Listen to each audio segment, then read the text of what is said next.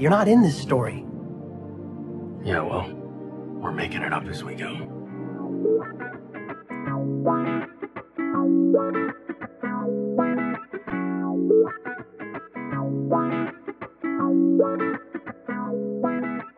Welcome to Making It Up as We Go, a Destiel fan fiction anthology podcast. I'm your host and reader, Nerdy Nerdenstein, but you can call me Katie. The story is ours now. You can't have it back. Please be warned that this podcast can and will depict explicit sexual content and is not intended for young audiences.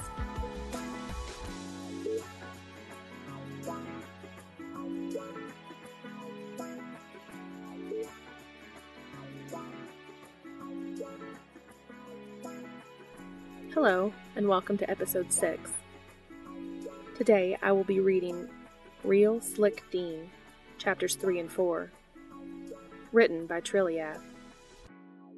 The pertinent tags for today's story are Alpha Beta Omega Dynamics, Knotting, Rutting, lots of semi dubiously questionably consenting sex, sort of, fuck or die, masturbation, rough sex, shower sex, a side of feelings, mostly plotty porn, Omega Dean, breeding kink, fertility issues, Alpha Castiel, mild discussions of lack of consent between Cass and Dean, background character depicted being raped by criminals in Chapter 1. Castiel is a special victims cop. If you are able, please go to the author's AO3 story and give comments and kudos to them for sharing this with us. The link is in the show notes. This will also be posted on AO3 as a podfic under my username, and the link will be in the show notes as well.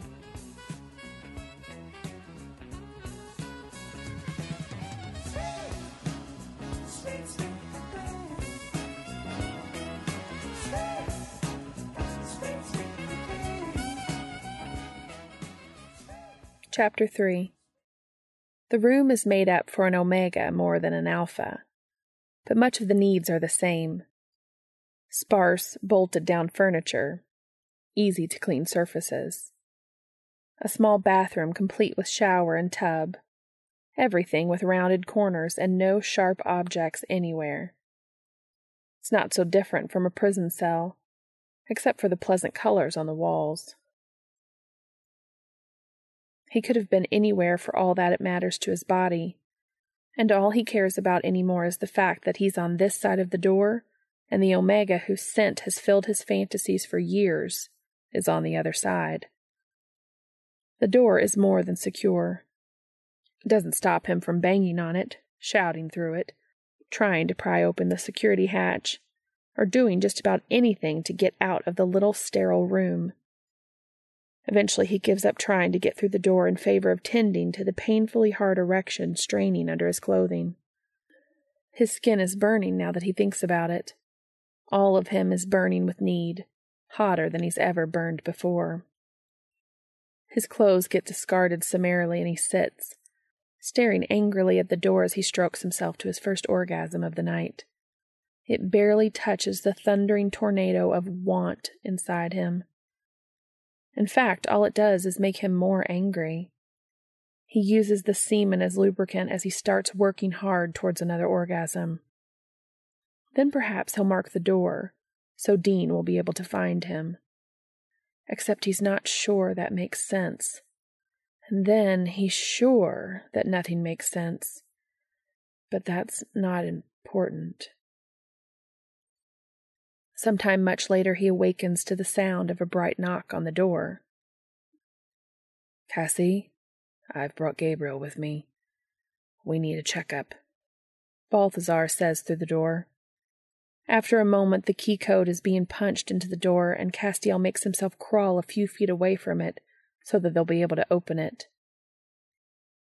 He doesn't have the energy to even consider scrambling for some clothing to cover himself. Thankfully, that means he's also too exhausted to really even contemplate getting up and bolting through the door before they're inside and shutting it behind them.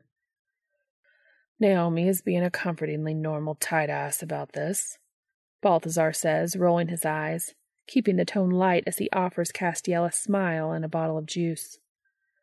Needs an official report of your medical condition to approve your leave.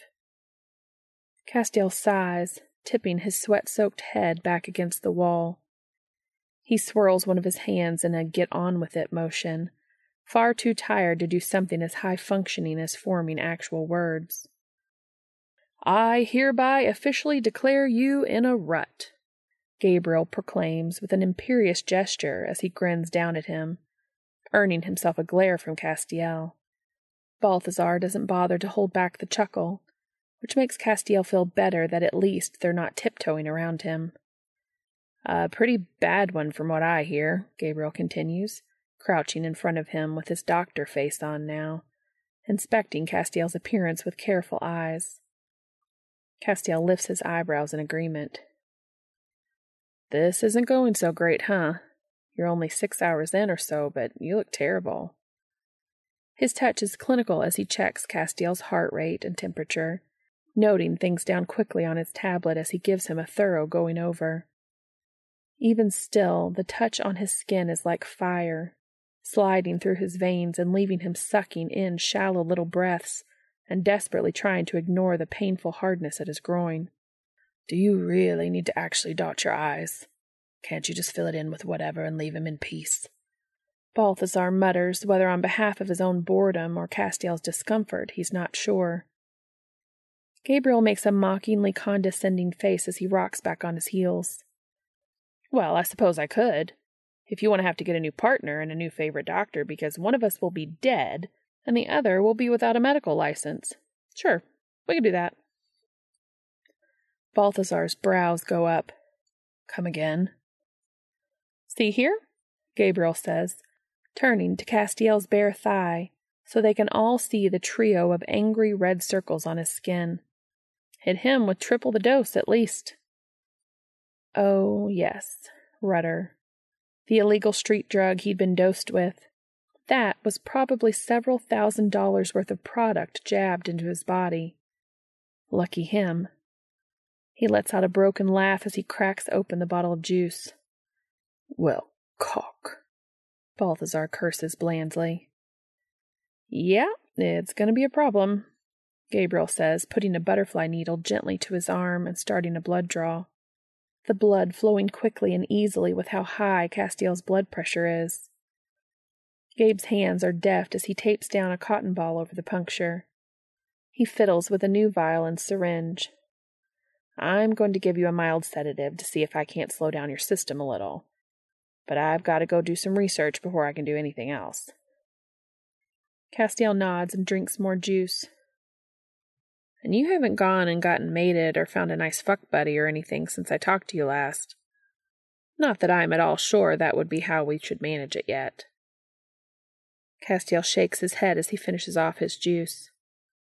There's no one, he says, voice feeling like he's been chewing on glass. He looks away before he can see the flickers of pity, and once Gabriel injects the sedative into his waiting body, the fuzzy cloudiness that settles in is a welcome relief. Hang in there, Cassie, Balthazar says, and the open concern in his voice is what really solidifies how bad this all is in Castiel's mind before he drifts into unconsciousness. He's on the bed when he wakes up. He's grateful for that. He's not so grateful for the fact that his cock feels like it's going to explode and his hand is not following orders to go deal with that yet. He turns his head on the sweaty sheets to look at the clock. Evening again. Not sure which day. There's lube sitting on the side table, along with more juice. His hand starts to obey his will to put itself on his cock, and though it lands heavily and uncomfortably, it's pressure, and pressure is what he needs. With an awkward combination of hip rolls and forearm motions, he gets a few good strokes in, and that's all it takes to tease the first load out of his dick. He lays there sweating for a few minutes as the rest of the sedative fades, and he can reach for the lube. There's a note under it promising him that someone will be bringing him some alpha appropriate toys at some point. The idea of knotting some plastic thing sends a wash of anger over him as he stumbles to his feet. He wants his Omega. He doesn't want a toy. He shouts as much at the door and bangs on it until his skin feels so hot he wants to die. He staggers into the shower and turns it on full cold and jerks off in the spray, the contrasting temperatures letting him have an edge of sharpness to his consciousness again, albeit only temporarily. He masturbates twice before he realizes that he's shivering in the cold water. Then he drags himself out of the shower, toweling off half heartedly. He doesn't make it any further than the door to the suite. The sudden reminder that his Omega is out there, leaving him sniffling desperately at the tiny gap under the door. All he gets is the scent of dust. Even still, his cock is hardening like he's in one continuous rut. At this rate, he's going to have a heart attack soon. Death by orgasm. He supposes there are worse ways to go. He's come face to face with much shittier potential life enders in his military days. His skin already burns and he struggles to sit up against the wall, hurrying to bring himself off again to try and relieve some of the pressure. He passes out instead. He wakes to muffled voices outside the door, feet approaching. Cass is one of the good guys, it sounds like Sam. He had a fucking jar of my stuff, Sammy. And apparently mine's the only stuff he buys here. How is that not putting him in the grade A psycho category? Castiel flushes, both in humiliation and in renewed want at the knowledge that Dean is just on the other side of the door. His cock is already swelling against his thigh, just from the sound of his voice, despite how tired he feels. Dean, for a pro, you really are such a prude, Jo's voice says. There's a reason we provide this service having a stable scent for your instincts to work with. Yeah, yeah, a great workaround for the unmated alpha on the go. I've read the fucking pamphlet. Well, then maybe you should be less of a dick about it. The guy likes your scent best. You should be flattered or whatever. Dean scoffs. Dean, Sammy chides again. Voice, brotherly? Yes, yes. Sam has a brother, and though he doesn't remember all their idle conversations, the name Dean does seem familiar now in that context. I tell you, he saved my life. Jo cuts in. Hell, Cass is a fucking guardian angel. He probably does it just so he's better at his job, saving Omega's lives and putting away rapists. He probably does it just so he's less on edge around some random Omega in heat. And Castiel groans as the fresh scents of them slip through the slot. Oh, hey, hey, Cass, I brought you some juice and toast. Jo offers, sliding them through the gap. Thank you, he manages, fingers inching over towards the patch of light to take them. But his hand just lays there on the ground by the opening, too weak to do anything more at the moment. She holds them a second, and when he doesn't take them after a moment, she sets them down on the floor. Hey, you hanging in there? She asks, light voice laced heavily with concern. He grunts, not sure of himself.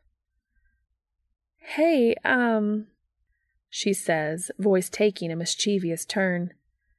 Want me to bring some of your usual slick? Oh, for the love of. Dean blurts.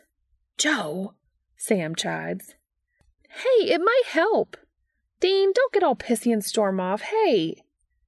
Castiel jerks away from the door, away from the humiliation and the awful rejection and crawls over to the bed to hide in his shame, to bury his face under a pillow.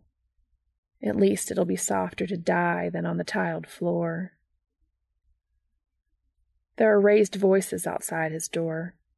Women, Ellen and Jo, and Dean, then Balthazar.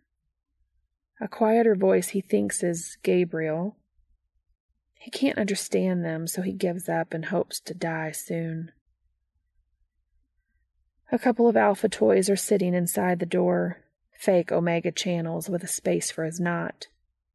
He throws them across the room and goes back to shouting his frustrations into his pillow. Then he goes and retrieves one of them and fucks it into the bed. It isn't much more satisfying, even though it's finally the right type of pressure around his knot.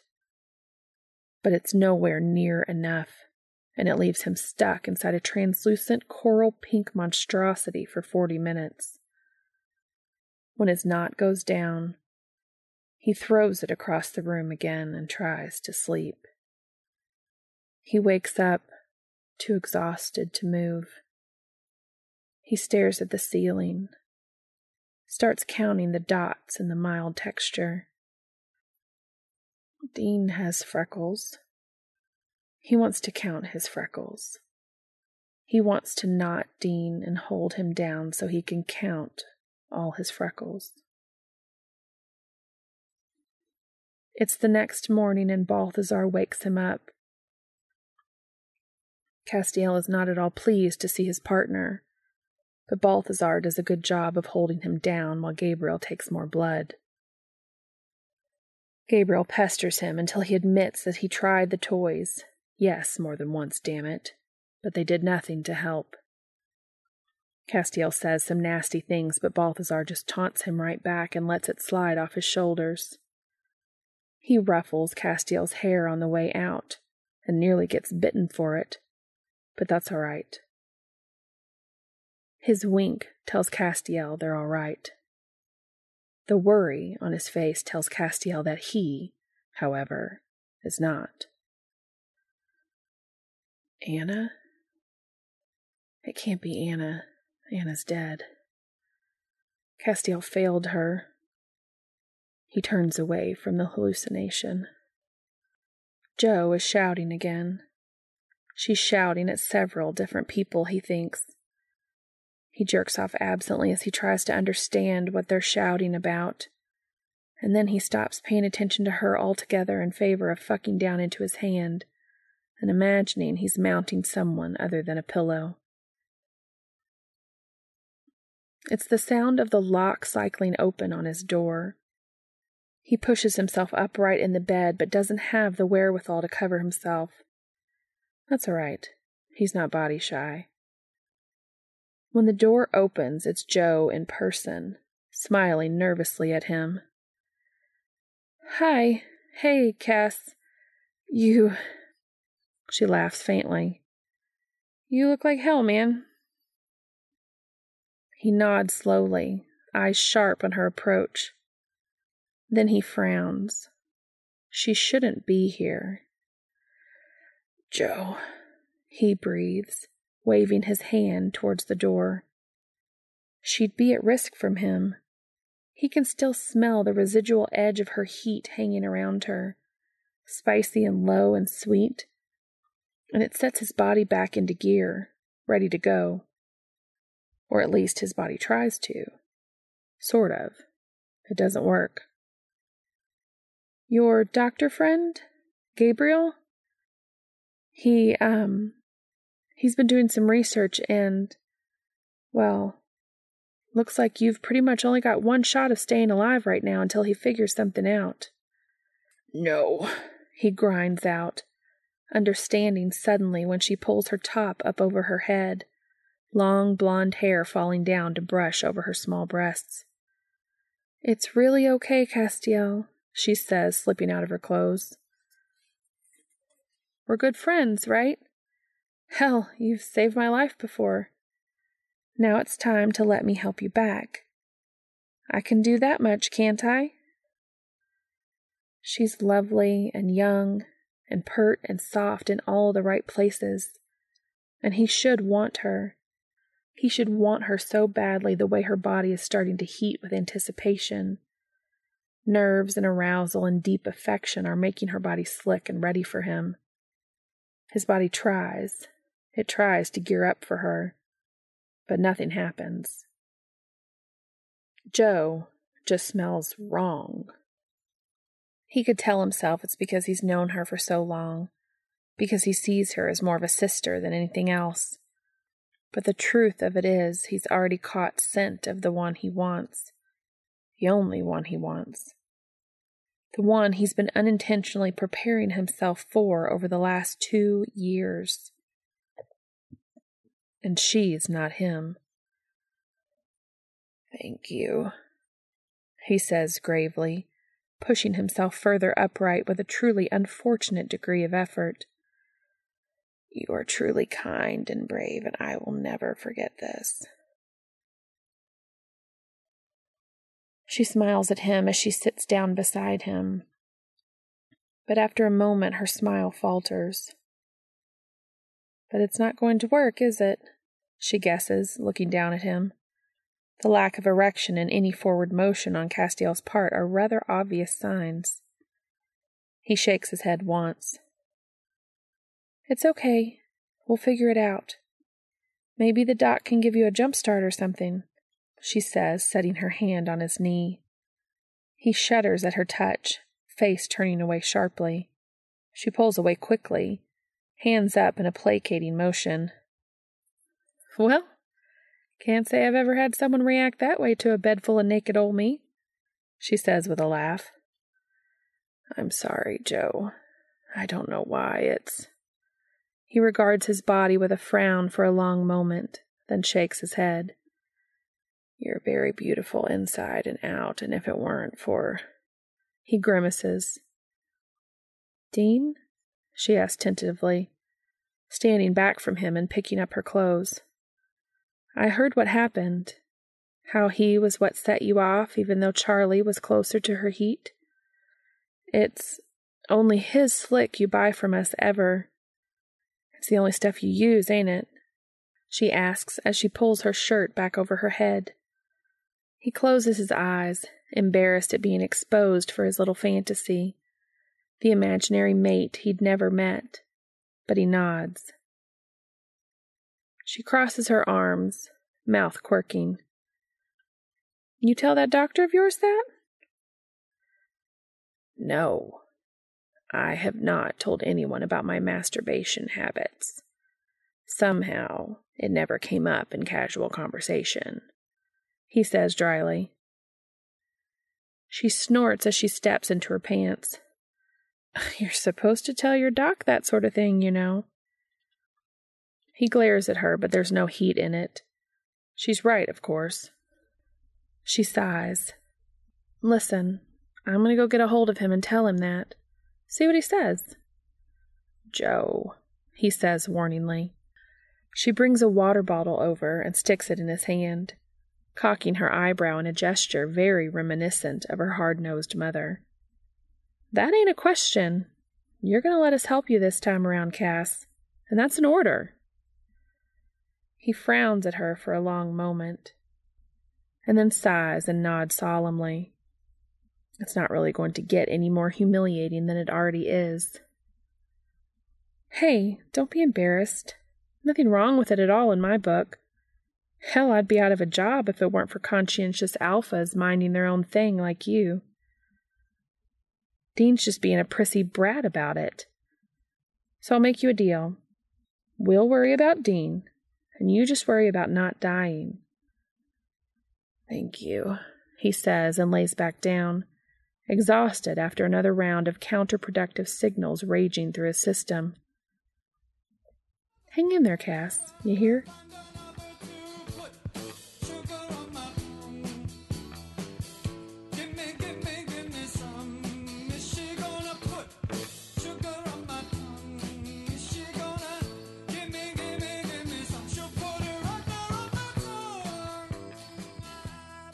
Chapter 4 he wakes up from a fitful nap to the sound of more muffled voices arguing outside.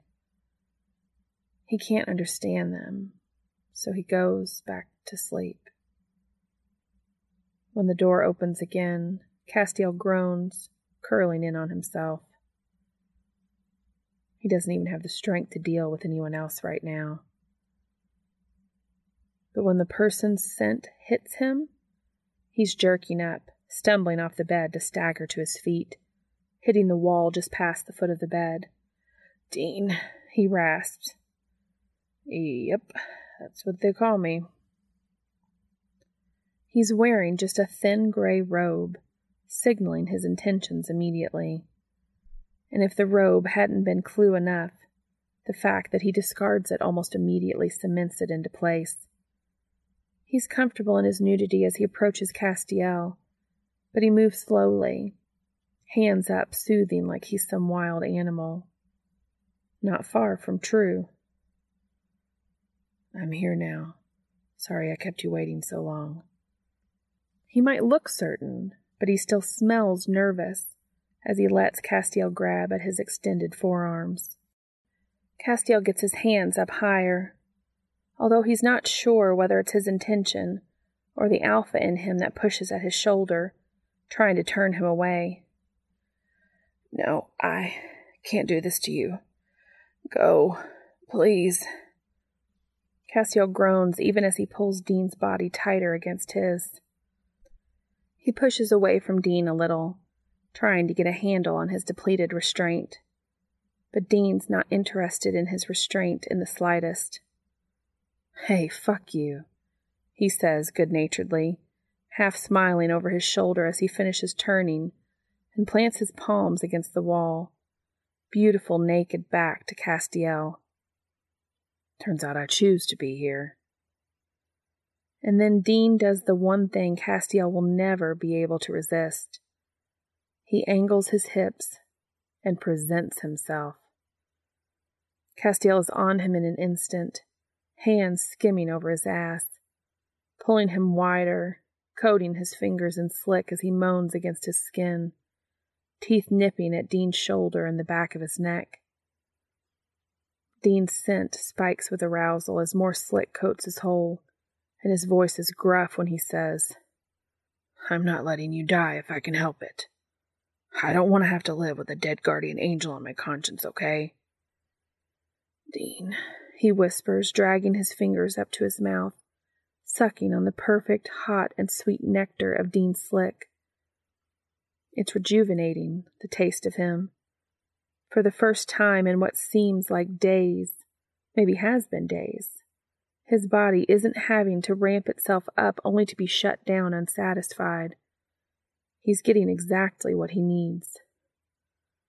Besides, you're kind of hot, and I haven't gotten laid in a while he says with a studied nonchalance, despite the way his voice tightens and his body shudders as Castiel's fingers slip inside him again. You taste so. Castiel groans around his fingers. Yeah, he asks, voice rough.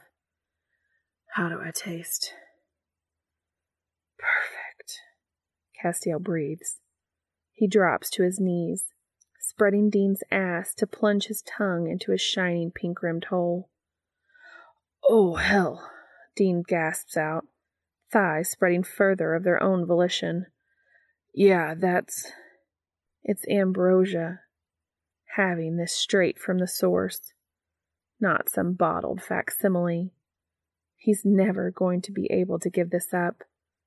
Balthazar will have to lock him up with the criminals he hunted to keep him away from Dean now. Or just kill him. Perhaps he'll just die from the ecstasy of all that is Dean and save them all the trouble. His heart certainly feels like it's pounding hard enough to kill him. He laps at Dean's hole like he's dying of thirst. Probably because he is, in a way. He licks around his hole, licks into it, flicking his tongue against every centimeter of that steadily loosening rim. He sucks greedily at each new trickle of slick that accompanies Dean's moans when he hits a particularly flavored bit of sensitive skin. But when he starts plunging his tongue into Dean's body in a parody of fucking, another part of his body demands its turn, furious that he'd let his tongue encroach so far into his cock's territory. He's fairly certain the alpha in him is going insane. Castiel drags his tongue up Dean's spine as he pushes to his feet, ending with his teeth curving over the back of his neck momentarily before he wraps his arm around Dean's waist and drags him forcibly back towards the bed. But before Castiel can push him down into the sheets, Dean twists them, pushes Castiel back hard enough to dislodge him. On your back, he orders, cheeks flushing a glorious pink that Castiel wants to lick, or pet, or something. All he has to do is pin the Omega down, and then he can do whatever he wants. That sounds like an excellent idea, so he reaches for him with renewed purpose.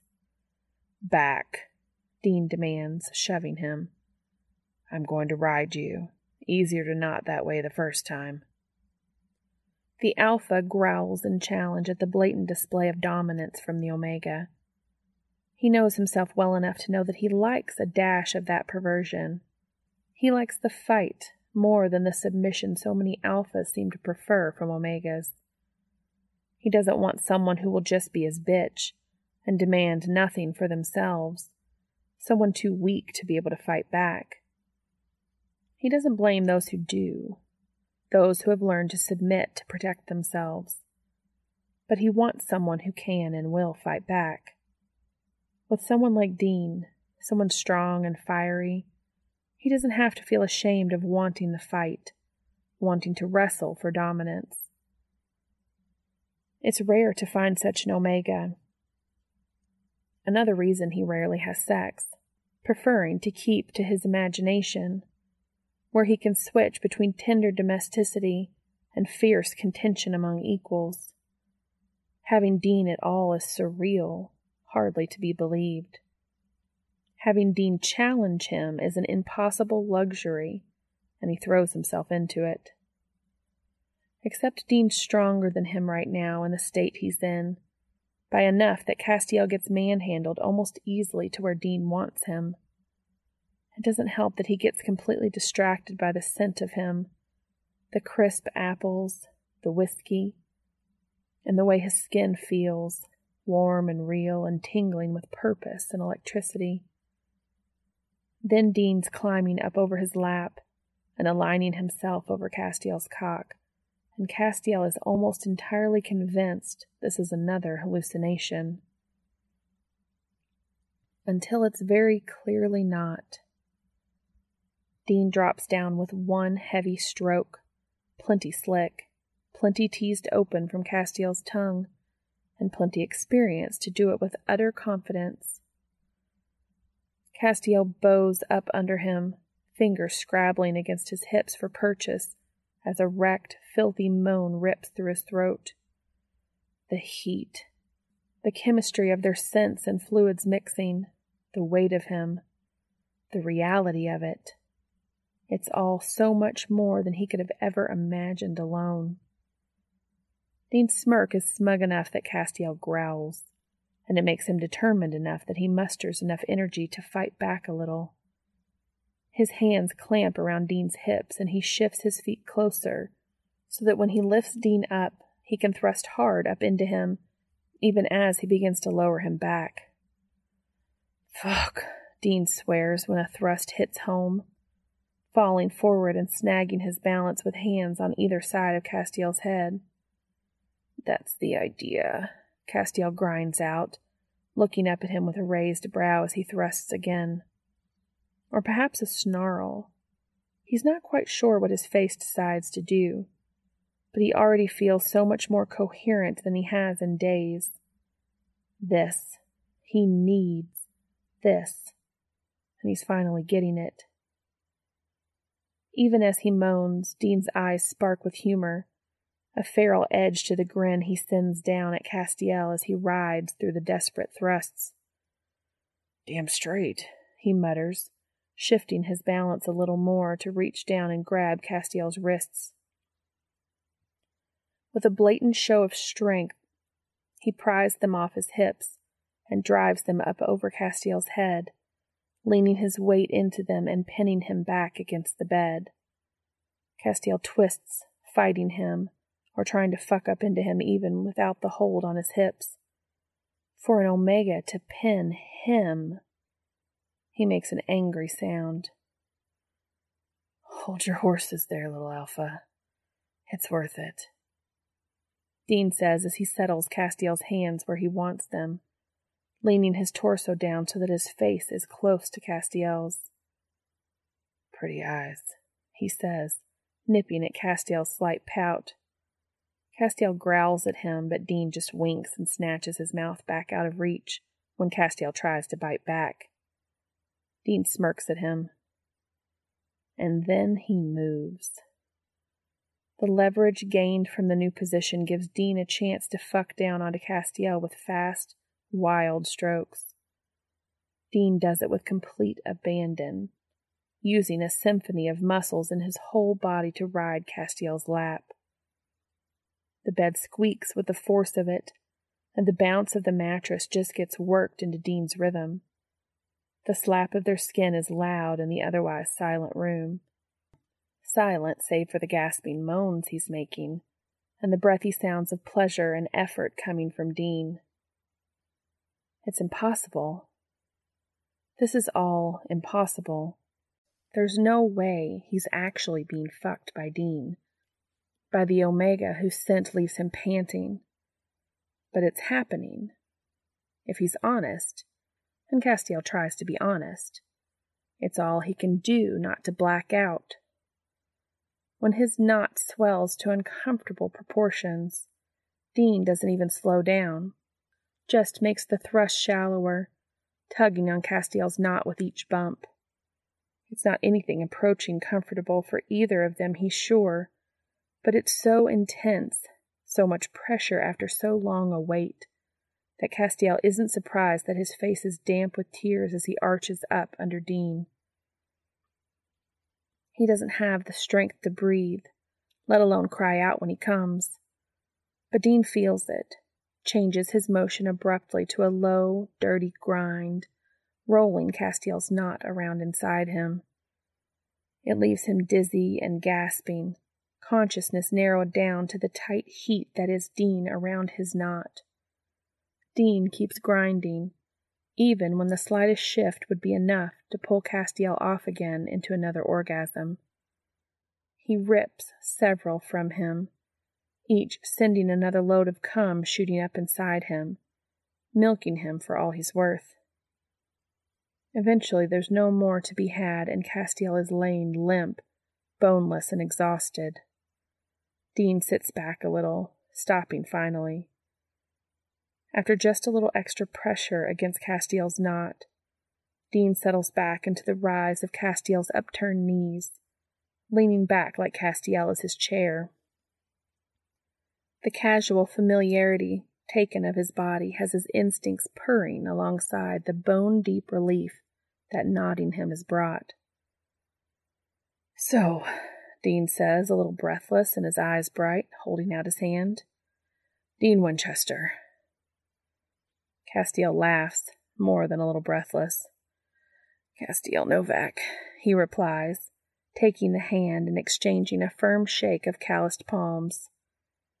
It's a pleasure to meet you. I know, Dean teases, smirking. And he's funny. It's too surreal.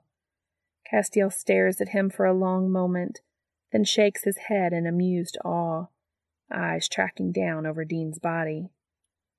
May I? Castiel asks, glancing down at Dean's straining erection laying against his belly. Oh, uh, yeah, sure, please, Dean says, surprised. He sighs heavily in pleasure as Castiel's hand curls around his cock. Uh, and, you know, thanks for asking. A habit I've never broken until now, he murmurs, too fascinated for there to be much bitterness in the words. He's more interested in stroking his fingers over the heated skin of Dean's dick, something he never imagined actually happening.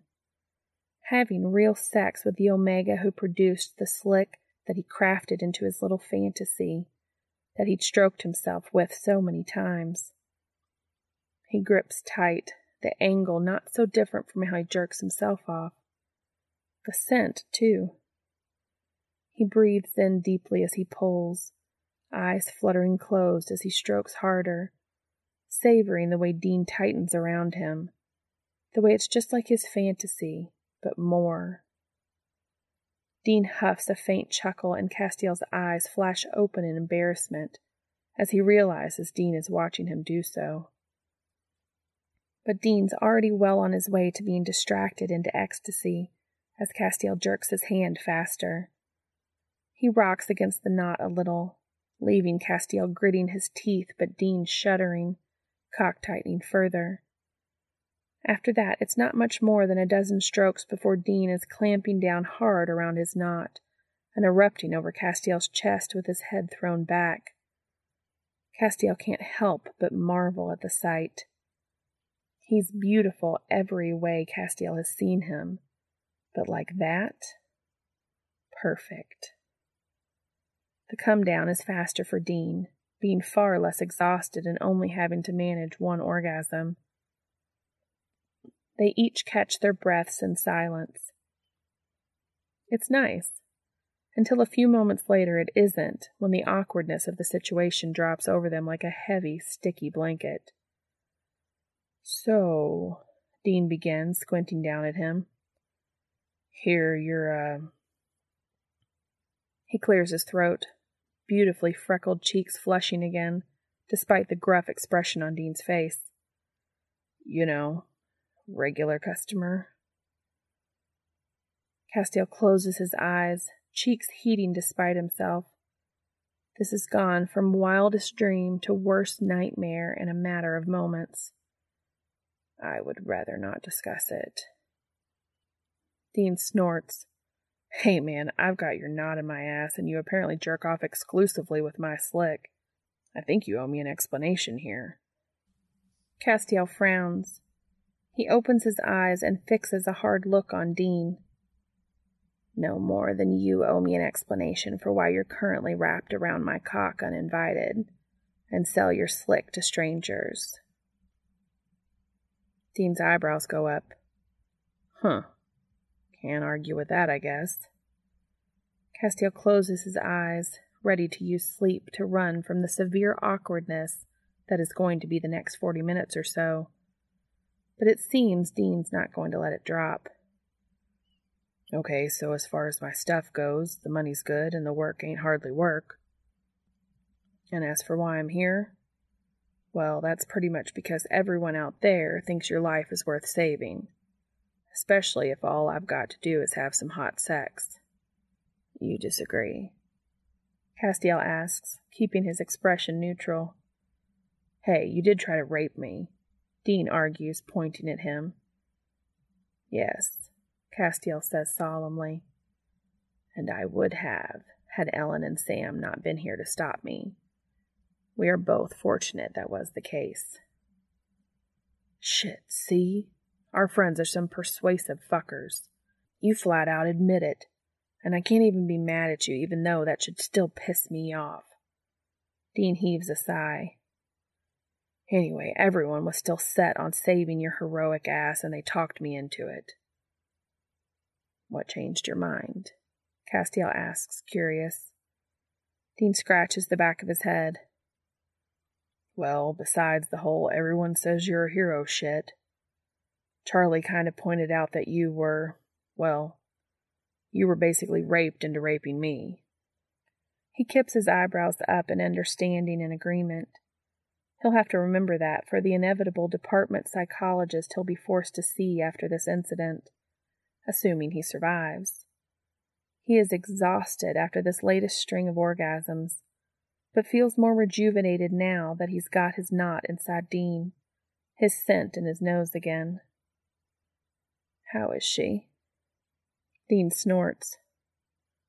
Never seen anyone handle a heat that well. A girl just he gestures vaguely. Multitasks. She kept talking at me while she, uh, helped herself out. already making plans to how to upgrade Ellen to an internet model for the slickery. That gets a wry smile out of Castiel. But yeah, she had a point. Pretty sure Sam said the same thing right off the bat, but, you know, I just tune him out when he starts talking legalese. He says, grinning as he makes a tossing gesture over his shoulder. Castiel snorts. So does Balthazar. Oh, but not you. You smarty pants like Sammy? Dean taunts, shifting his hips around Castiel's knot in a rough grind. Castiel jerks as the unexpected motion floods his unsuspecting system with pleasure and pulls another load out of his cock. Fuck, he mutters, glaring up at Dean. Dean just grins back at him, far too pleased with himself. Castiel sighs, dropping his head back and throwing his arm over his face. Dean pokes his ribs. Nuh-uh. None of that sleeping crap. It's your turn. My turn what? Castiel asks blandly, not bothering to open his eyes more than a slit. Dean fixes an unimpressed look on him. I told you mine, you owe me yours. Said so yourself. Castiel peeks an eye further out from the arm thrown over his face. Technically, I merely said that I owed you as much as you owed me. Since you owed me nothing and gave freely of your own volition, I still owe you no explanation. Shit, no wonder Sammy likes you. Dean says, but there's a hint of grin on his face. He's a good man, your brother. Castiel agrees but he sighs, despite his arguing. It's fully fair that Dean ask what he's asking, even if his manner leaves something to be desired. It's complicated. If you'll bear with me a bit, Castiel says, squinting up at Dean. The man glances down significantly. Think I've got a little time to kill. Castiel closes his eyes again, thinking over where to begin. First, I should probably mention that it's probably not nearly as disturbing as you seem to have first assumed.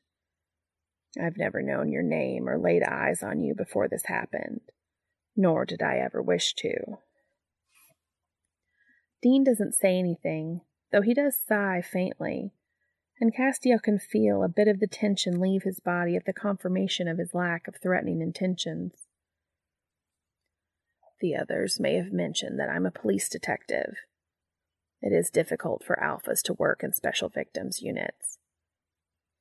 Sex crimes are most frequently attached to alpha omega dynamics.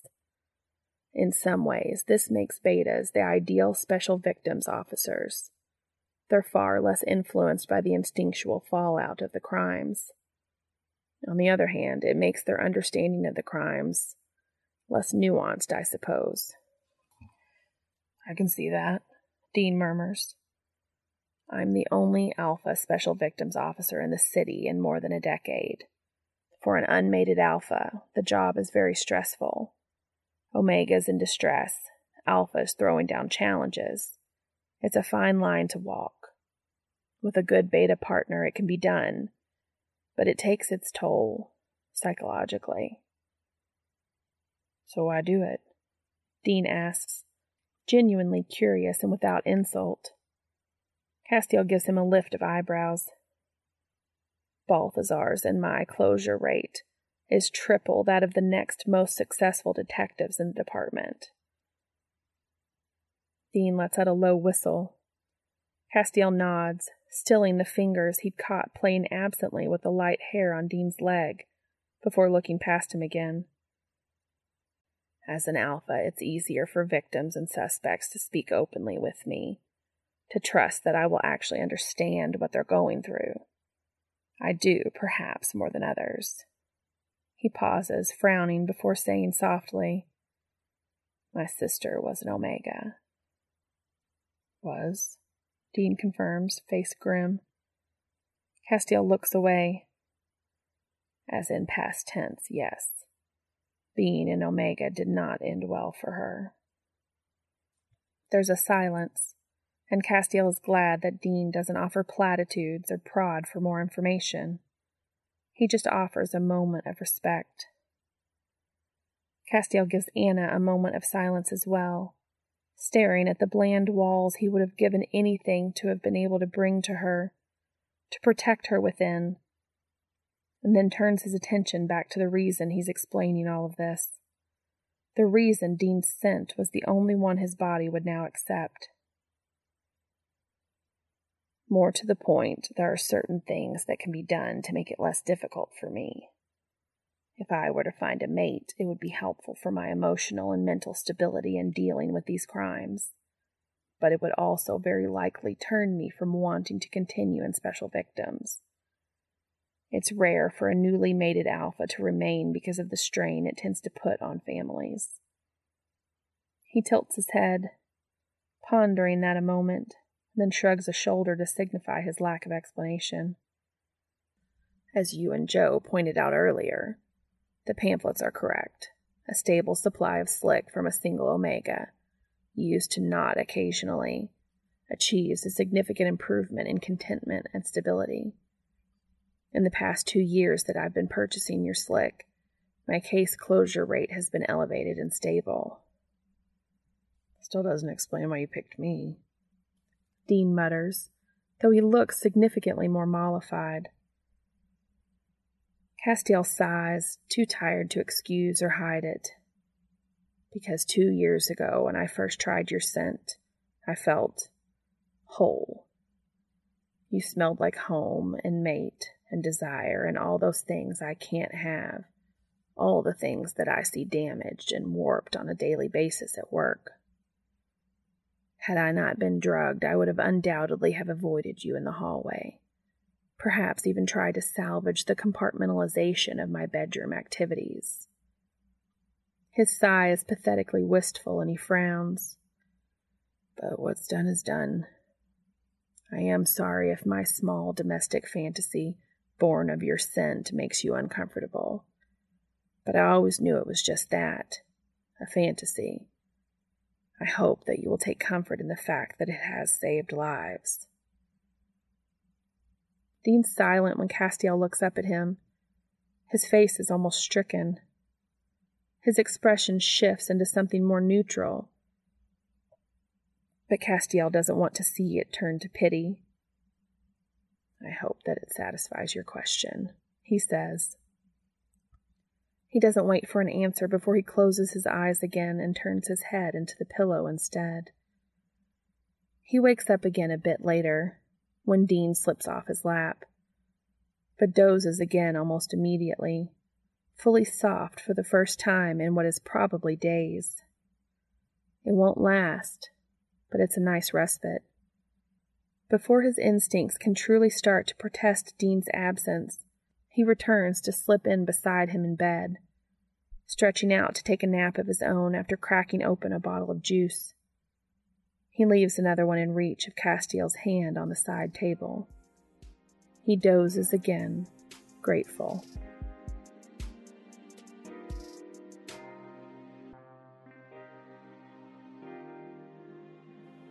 Thank you so much for your support. You can contact me on Twitter, Tumblr, or by emailing me at makingitupaswegopod at gmail.com. As always, thank you so much for listening.